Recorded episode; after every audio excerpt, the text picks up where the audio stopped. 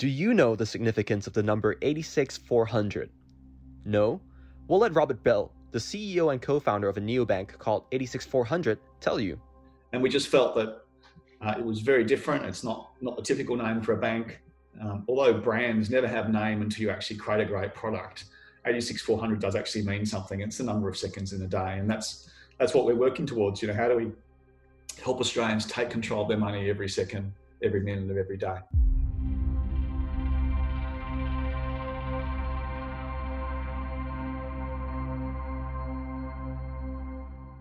Robert Bell is the guest on this episode of People Building Businesses, and you're about to learn how Robert and his team have built a digital bank. 86400's story is really interesting, and so is Rob's. He was previously the CEO of ANZ Bank Fiji and ANZ Japan, so he has lots to say on leadership. That also gives him a unique angle on the traditional bank versus challenger bank scenario we're seeing at the moment. There's also some very insightful thoughts on how COVID will impact banking going forward. Before we get into it, I want to tell you about YBF Ventures. We have innovation hubs in Melbourne and Sydney, where we help startups to scale, scale ups to succeed, and corporates to innovate. You can check out everything we do at ybfventures.com. Okay, you're here to listen to Robert Bell. Let's get into it.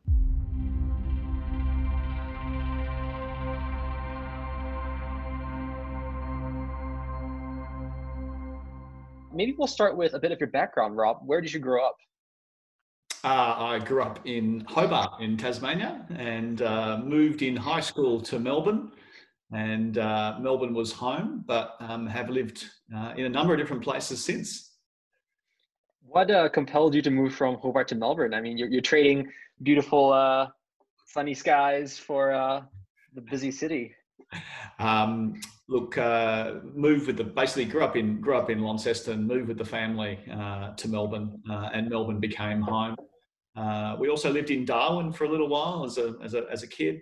Um, and then since then, of course, um, you know, I've been very lucky to live in different places around the world, including uh, the Pacific in, uh, in Fiji and uh, Tokyo in Japan. So, growing up, did you always know that you would one day end up as an entrepreneur? Was this the career path you envisioned for yourself? Um, look, I, you know, people ask me about career path all the time, and you know, I've never been one that's good at planning a career path. Um, and when people ask me for advice, I think they get um, extremely disappointed when I talk about career planning. And my only kind of advice and my only ethos on this is, you know, enjoy what you do, do a really, really, really good job of what you do, and then the rest kind of takes care of itself. And that's that's been the case for me. I have always worked though. Um, you know, I've always found a good work ethic from my from my parents. Uh, you know, I worked at school. I worked when I was a student you know, I've always found uh, jobs and, and, way of earning income uh, and always enjoyed it as well. So um, that, that background is, is very much there. But in terms of being an entrepreneur or working in a startup, it's not something I expected to do, no. And you studied business at Swinburne, is that right? That's correct. Um, I did uh, Bachelor of Business. Um, my colleagues will laugh at me because I've been in banking for so long, but uh, I actually did a um, a, a, major in marketing, and uh, that that surprises um, some of my colleagues who think of me more as a, a, banker than a than a marketer. And now as the CEO of a fintech company as well, so that's an interesting background. Correct, correct. So at some point you ended up in uh, various senior uh, senior leadership roles at ANZ Bank, but before that, what happened after graduation, um, all the way up to your ANZ days? Um, well, we're looking back uh, quite a few years now, but that's right. Look, when I was at university, um, I spent a lot of time actually working uh, at Just Jeans. Um, and in fact, I think I spent more time uh, working than I did actual studying. Uh, and then the rest of the time was spent on the on the committee of the windsurfing club and, and various various other uh, activities. Um, and so I actually did university, a three-year university degree over four years. I took took a year off in the middle, worked full time, travelled did all that when I came back. Um, I really sort of got into study. The interesting for me is that when I actually left university, the first job I got was uh, actually as a graduate at uh, Ford Motor Company. Interesting. Um, there was 40 graduates appointed that year. 40 graduates started.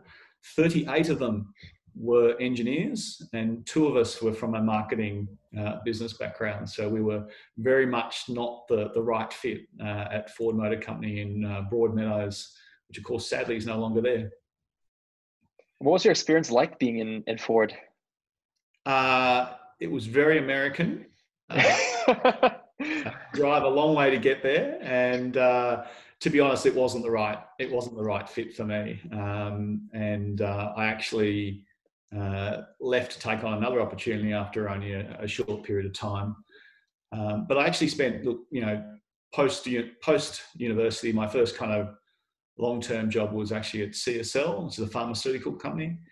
Um, fantastic, you know, amazing Australian success story. Uh, got to work uh, in sales and, and, product management.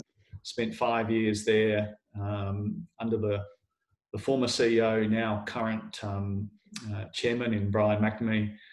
Um, you know, really great experience. Five years in in, in drugs and pharmaceuticals, uh, and then I moved over to to banking, joining uh, joining ANZ. And everyone at ANZ said to me, "Well, how could someone who's only worked in pharmaceuticals and drugs work in banking?" Um, but everyone at uh, at CSL said, "How can someone with a marketing and products background, you know, work in uh, in drugs without any medical background?" So you know, I've always grabbed opportunities and enjoyed learning and doing different things.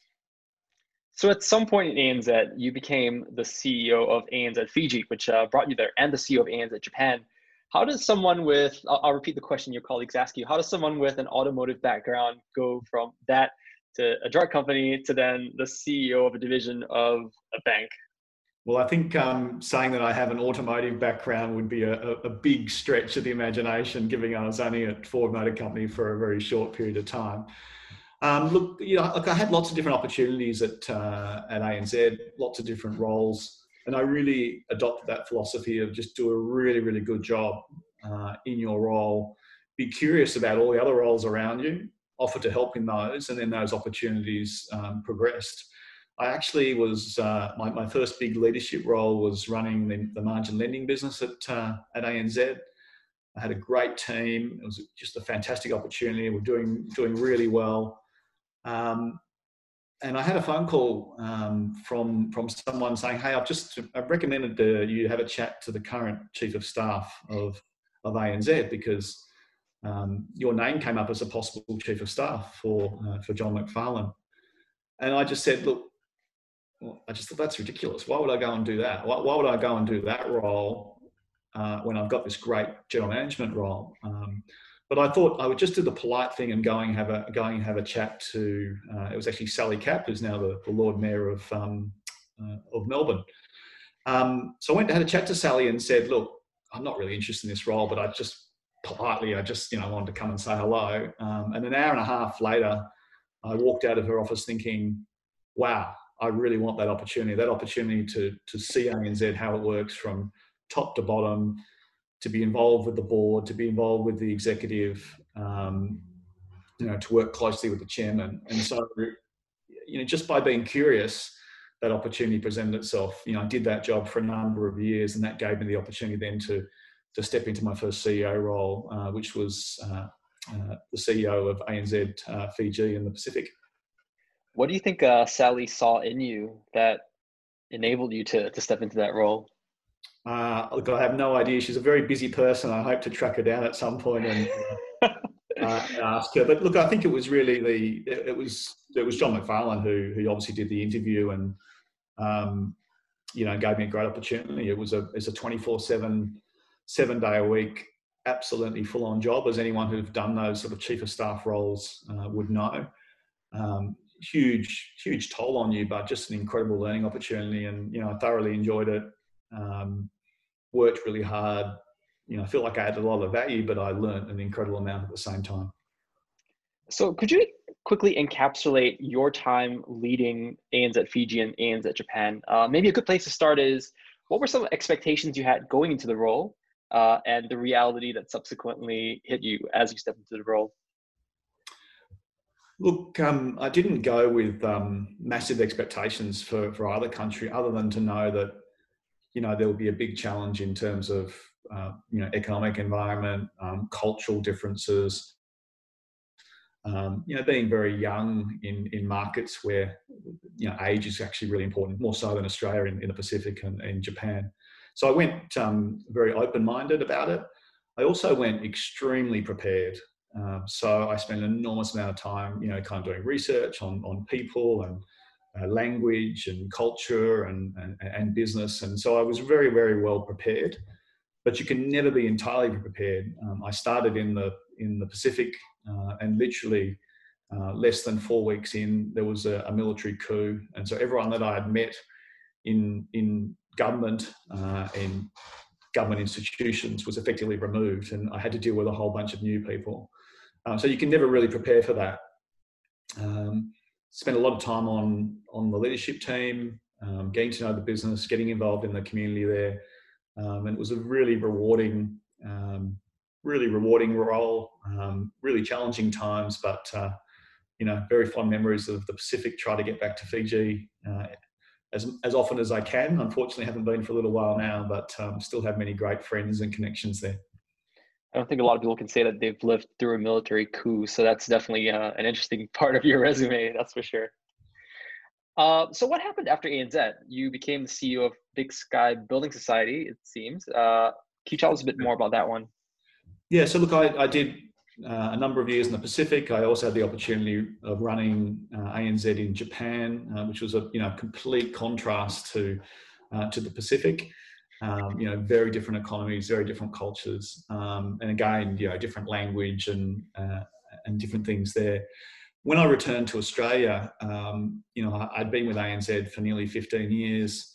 Um, I really felt like a change. I'd really thrived on you know having the best of both worlds you know running my own uh, bank although it was part of the, the anz network and you had that uh, that extra responsibility and that fallback um, i really found that you know being autonomous and, and, growing businesses was what i was really wanting to do so when i came back to australia into the big machine that is um, the bank here um, it just felt like the right time to, to move uh, and so the opportunity to join um, Big Sky Building Society, which is part of Australian Unity Group, um, and to take on a transformation role of um, of that building society uh, was something that I, you know, it was a great opportunity, and I really enjoyed it. Um, during that process, I got to know uh, Cuscal. So Cuscal are the leading payments company, independent payments company in Australia. It's a name that people don't really know because it sits behind a lot of the competitors in the market. It provides payment rails and fraud services and technology for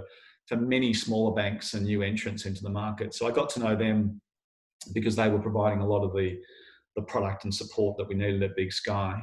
Um, and the opportunity came up to join them um, to learn a lot more about technology and get really deep into technology. Um, so I, I, moved to Sydney to join Cuscal, and then, you know, within 12 months, I was involved in the business case for 86400 um, with Cuscal being the, the major uh, shareholder and the initiative of the idea of 86400. Um, so I got involved in the business case and um, uh, within 12 months became the inaugural uh, CEO, and that was two and a half, almost three ago. Amazing. And could you just walk us through what the story was uh, that really catalyzed 86400 out of Cuscal? Was there a particular pain point that Cuscal kind of came up against that inspired it, or what's the story there? Look, Cuscal has actually been involved in innovation and technology for a long time, um, for, actually for many years. But in more recent times, um, it was one of the early participants of the new payments platform. Um, it connected over 40 different banks to Apple Pay before most of the major banks had even done that. Uh, it connected, uh, I think, about 40 different banks uh, to the new payments platform before any of the, the, big banks had gone live. So it had this kind of history of, of technology. Uh, it had a really good perspective on what's happening globally. Um, it saw technology changing, um, and 86400 CEO Brian Parker and uh, Cuscal's managing director Craig Kennedy had done a lot of work about what's happening around the world. Um, they recognised there was a great opportunity um, to use technology to be more efficient, to provide better product and better service to customers. But they also recognised that while they had lots of skills, they didn't have retail banking skills. And for this to be successful, they needed to set up a separate business.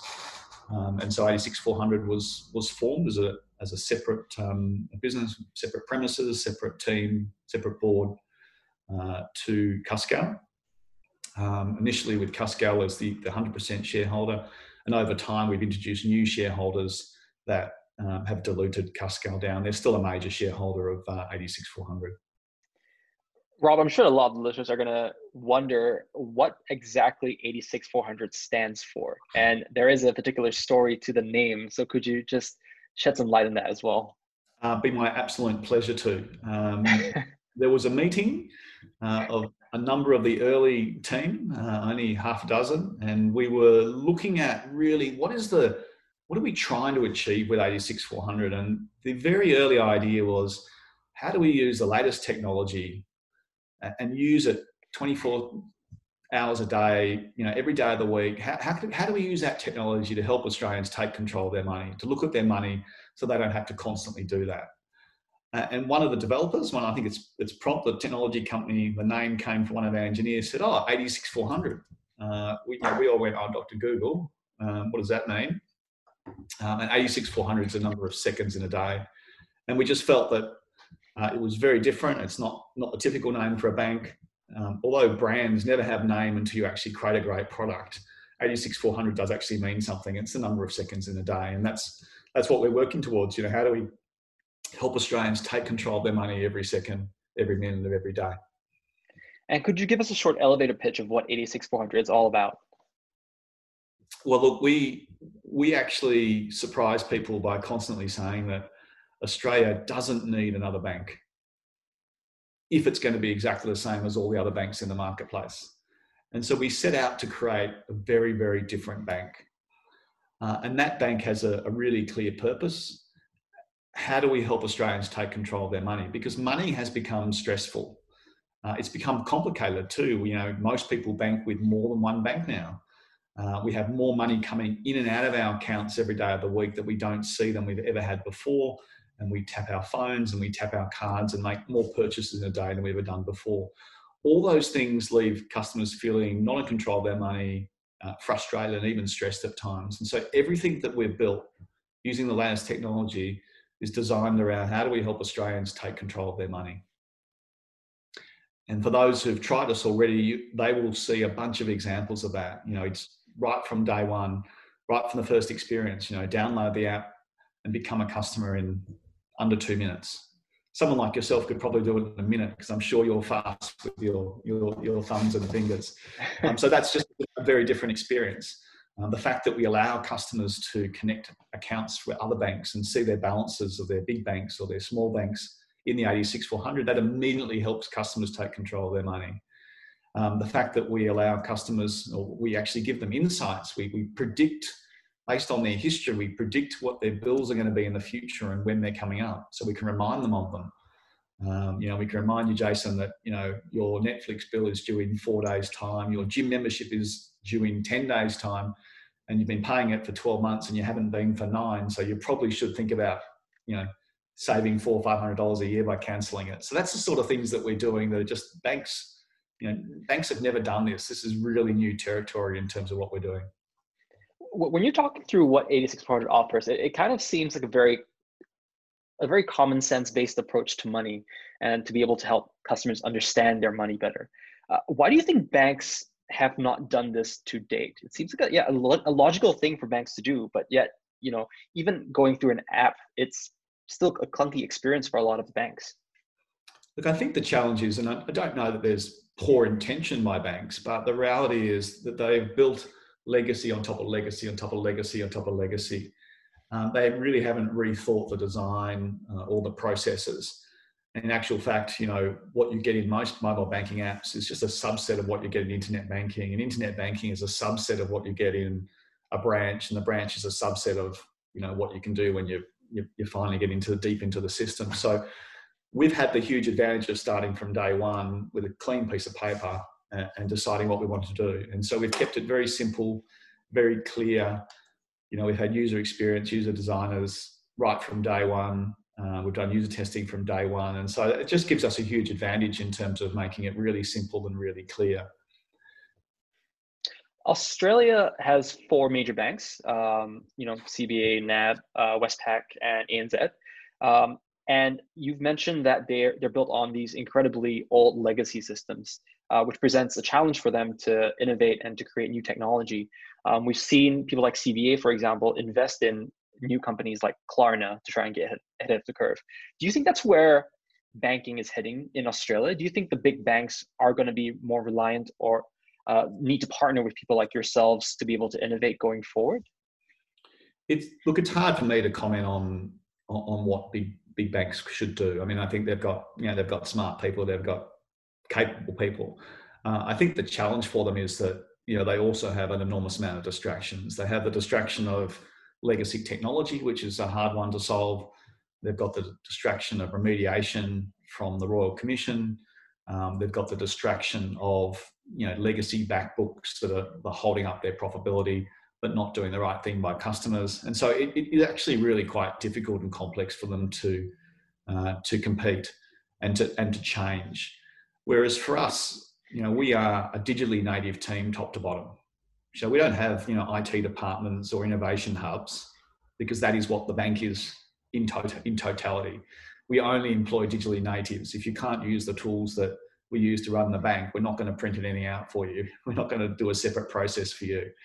Um, so we are we are very differently structurally, and as a result of that, we do things quite differently. And if you take, for example, the way we deliver features in the app, you know, we've been releasing the app on average fortnightly for a whole year. Every fortnight, new app release, feature change, benefit change. You know, that that's just an incredible pace that you couldn't imagine a a large bank doing.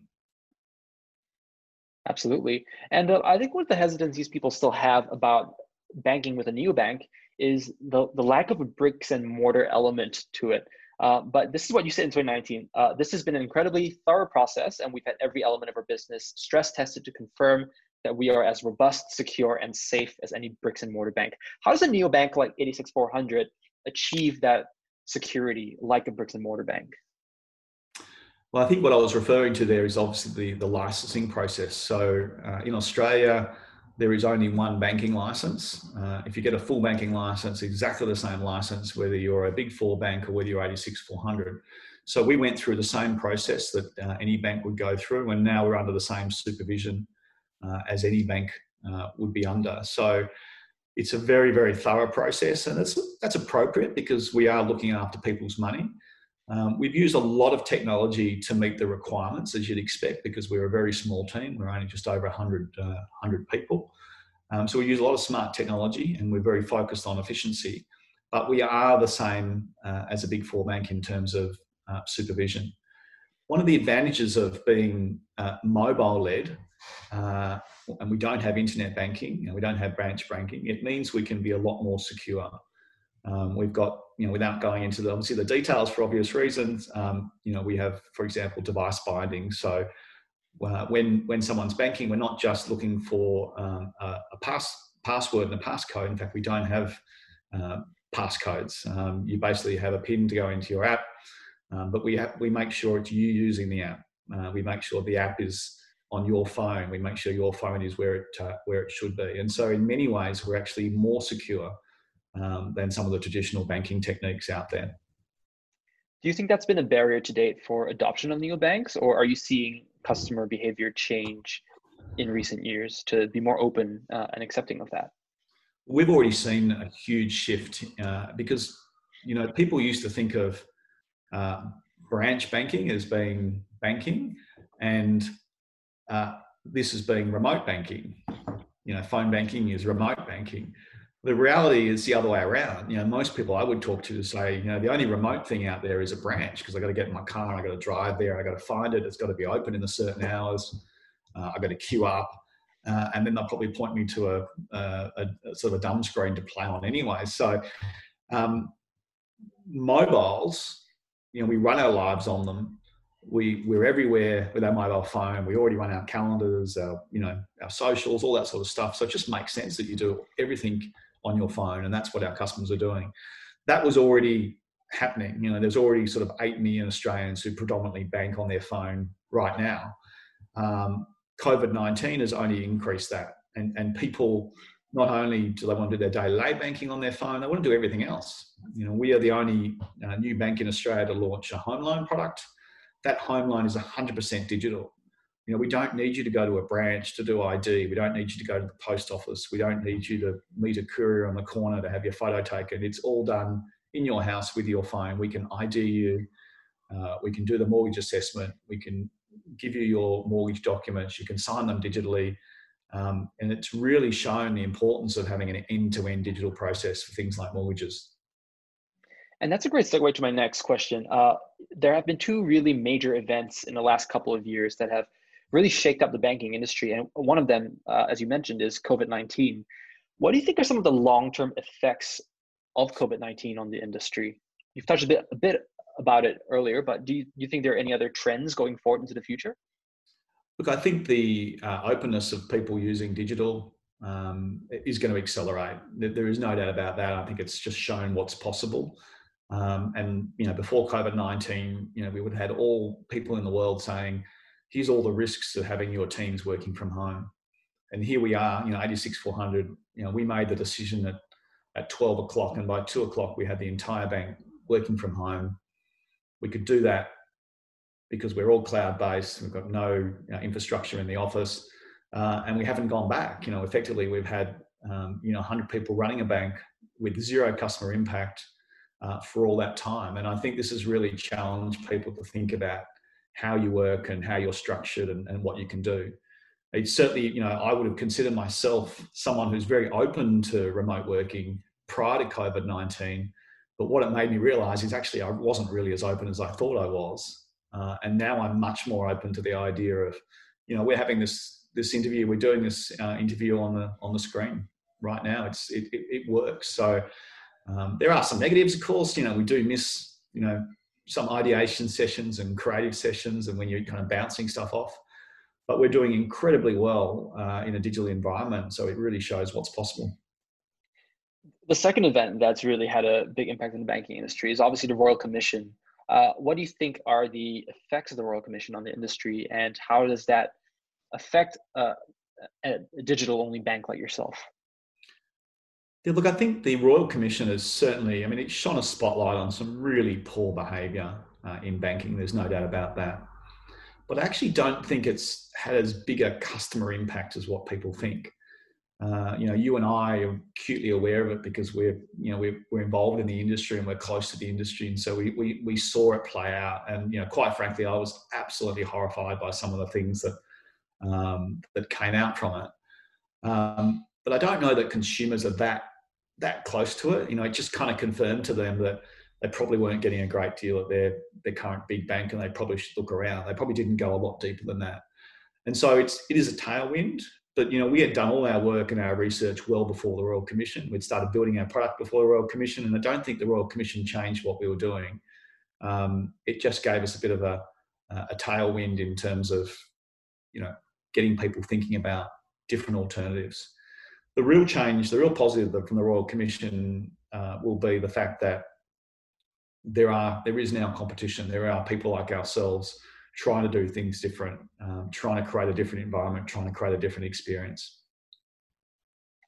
That's great.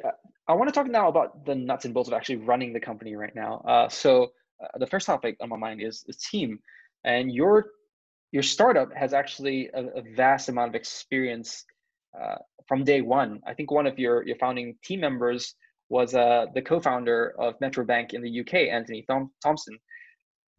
With all this skill and ability, was there anything missing that you needed to address within your team? That's a that's a great question. Uh, I think on I think we had the the right team from the start. I mean, very early in the very early days, we had uh, more temporary staff. We had a number of uh, people that came in to sort of help with the business case and kind of help with the early thinking. Um, and a number of those changed and swapped out uh, as we went forward, but that's quite natural. I think one of the really great decisions we made and, and one of the huge advantages that we've had over others is that 86400 was a bank that was built by technologists. The the original business case and the design, before we came up with a brand name, before we came up with a marketing strategy, before we came up with customer acquisition and viral loops and all that, all the work that was done on was on the technology. And and the number one, the first employee was actually Brian Parker, our chief technology office officer, uh, CIO. Sorry, he he was the first one, uh, and so you know most of the work that was done was technology on the first instance, uh, and all our time and resources went into technology resources. Um, so that that gave us a big advantage in terms of starting off really strongly uh, with a really good technology platform, really good understanding, and those technologists had banking experience as well, which is really important. Um, and that's a big been a big advantage for us. So we actually built the bank before we had a license. So um, we didn't get a license and then go off and build the bank. We had a bank ready to go and we were waiting for a license. As soon as we got a license, it was bang, we were we were up and running. Um, so that was a big difference. Um, look, gaps. Uh, I don't know. Has anyone has anyone ever started a, a, bank or a business who, who didn't need more people or more money uh, or more time? I don't think so. But no, I think we we, we were really happy with uh, the original team, uh, many of whom are still with us, and uh, obviously the support of Cuscal has been really important to us. Um, we've we've hired people who are really passionate about changing banking. You know, really keen to get those sleeves rolled up and and get into it. And I think that's the biggest difference from big corporates is that you know in our team people actually have to do an incredible amount of variety of things in a day. And when they want to do something new, if they're looking for an expert, it's it's probably them. They just haven't realised they're the expert yet. They've got to go and learn something, read something, look something up, call on a favour from a friend, you know, find out the nuts and bolts of it. Um, but as a result, you know, most of our team can explain top to bottom how our bank works at, at, at a level of detail you just would not find in in any other established institution. That's incredible. You made a comment that caught uh, my my ear uh, earlier, which is that you are a technologist-led bank. What's the difference between a technologist-led bank and a banker-led bank? Uh, and maybe could you give some practical and tangible examples of different decisions you'd make um, based on one philosophy of building a bank over the other?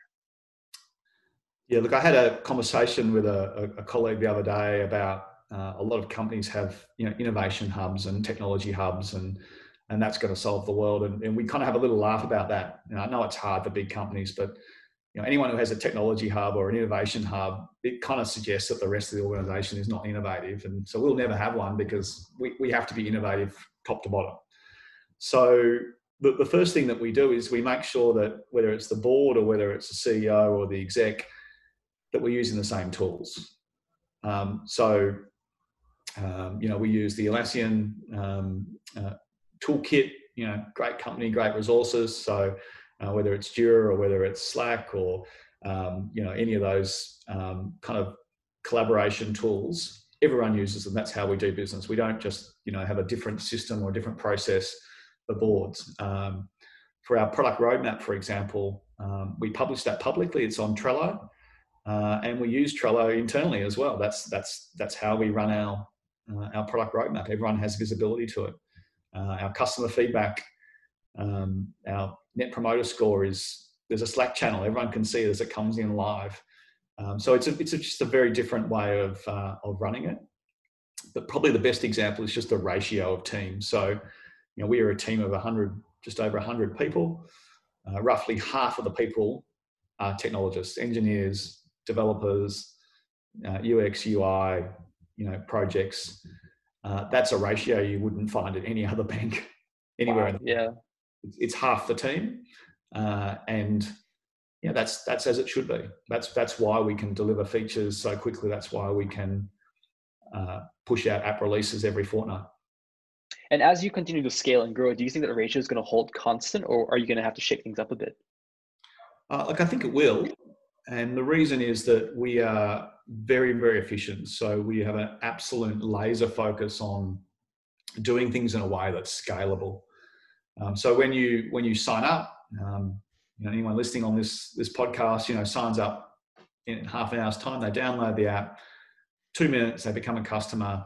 Um, they can provision their Apple Pay straight away. They can make payments straight away. Their account's set up. They've got a BSB. They've got an account number a physical card's been ordered and it's on the mail, on their way to them in the mail. Now, in that example, there, there's no people being involved. There are zero people involved. So whether we put on 100 customers in a day or whether we do 2,000 in the day, it makes no difference to our cost structure and it makes no difference to our to number of people. So we will stay very efficient. Uh, you know, we won't be growing in numbers proportionately to customers. It'll be a lot less than that. Uh, and I think, you know, we are really positioned to continue to uh, supplement the, the technology resources. Uh, but we don't intend to be a, a massive team. Uh, we tend to be a very, very efficient team using the best technology. That's incredible. Uh, I want to touch next on growth of uh, your company and, and customer acquisition. So 86400 hasn't actually disclosed how many customers you have, but you've mentioned that there are more than 225,000 accounts on your platform and you're on track to reach 500,000 by the end of the next financial year. Uh, is that number, st- is that growth trend still holding true right now or has COVID accelerated that trend? Um, yeah, look, we're really happy with the, the growth targets. Um, you know, we, we firmly believe that if we create a great product, great service, and great experience, then everything else does take care of itself. And, and what we're seeing is that um, referrals is increasing. Um, so people who are talking about 86400. And we also have a very sophisticated digital marketing uh, infrastructure uh, and platform so that we can get the message out to people. But we have seen uh, customers continue to grow um, throughout COVID 19. Uh, we've actually accelerated, not, uh, not decreased in terms of acquisition. Um, so, you know, we, are in a strong place. Um, there's a very, very large market out there for us, and we've created the right product and the right experience. And so, you know, just need more people to know who we are and what we do. And what's your main strategy for customer acquisition or and getting the word out? Because I've been spending more time at home because of COVID, and every time I turn on YouTube or the TV, there's a banking app that kind of pops out at me. Uh, so, what's your strategy to to get customers on board your platform?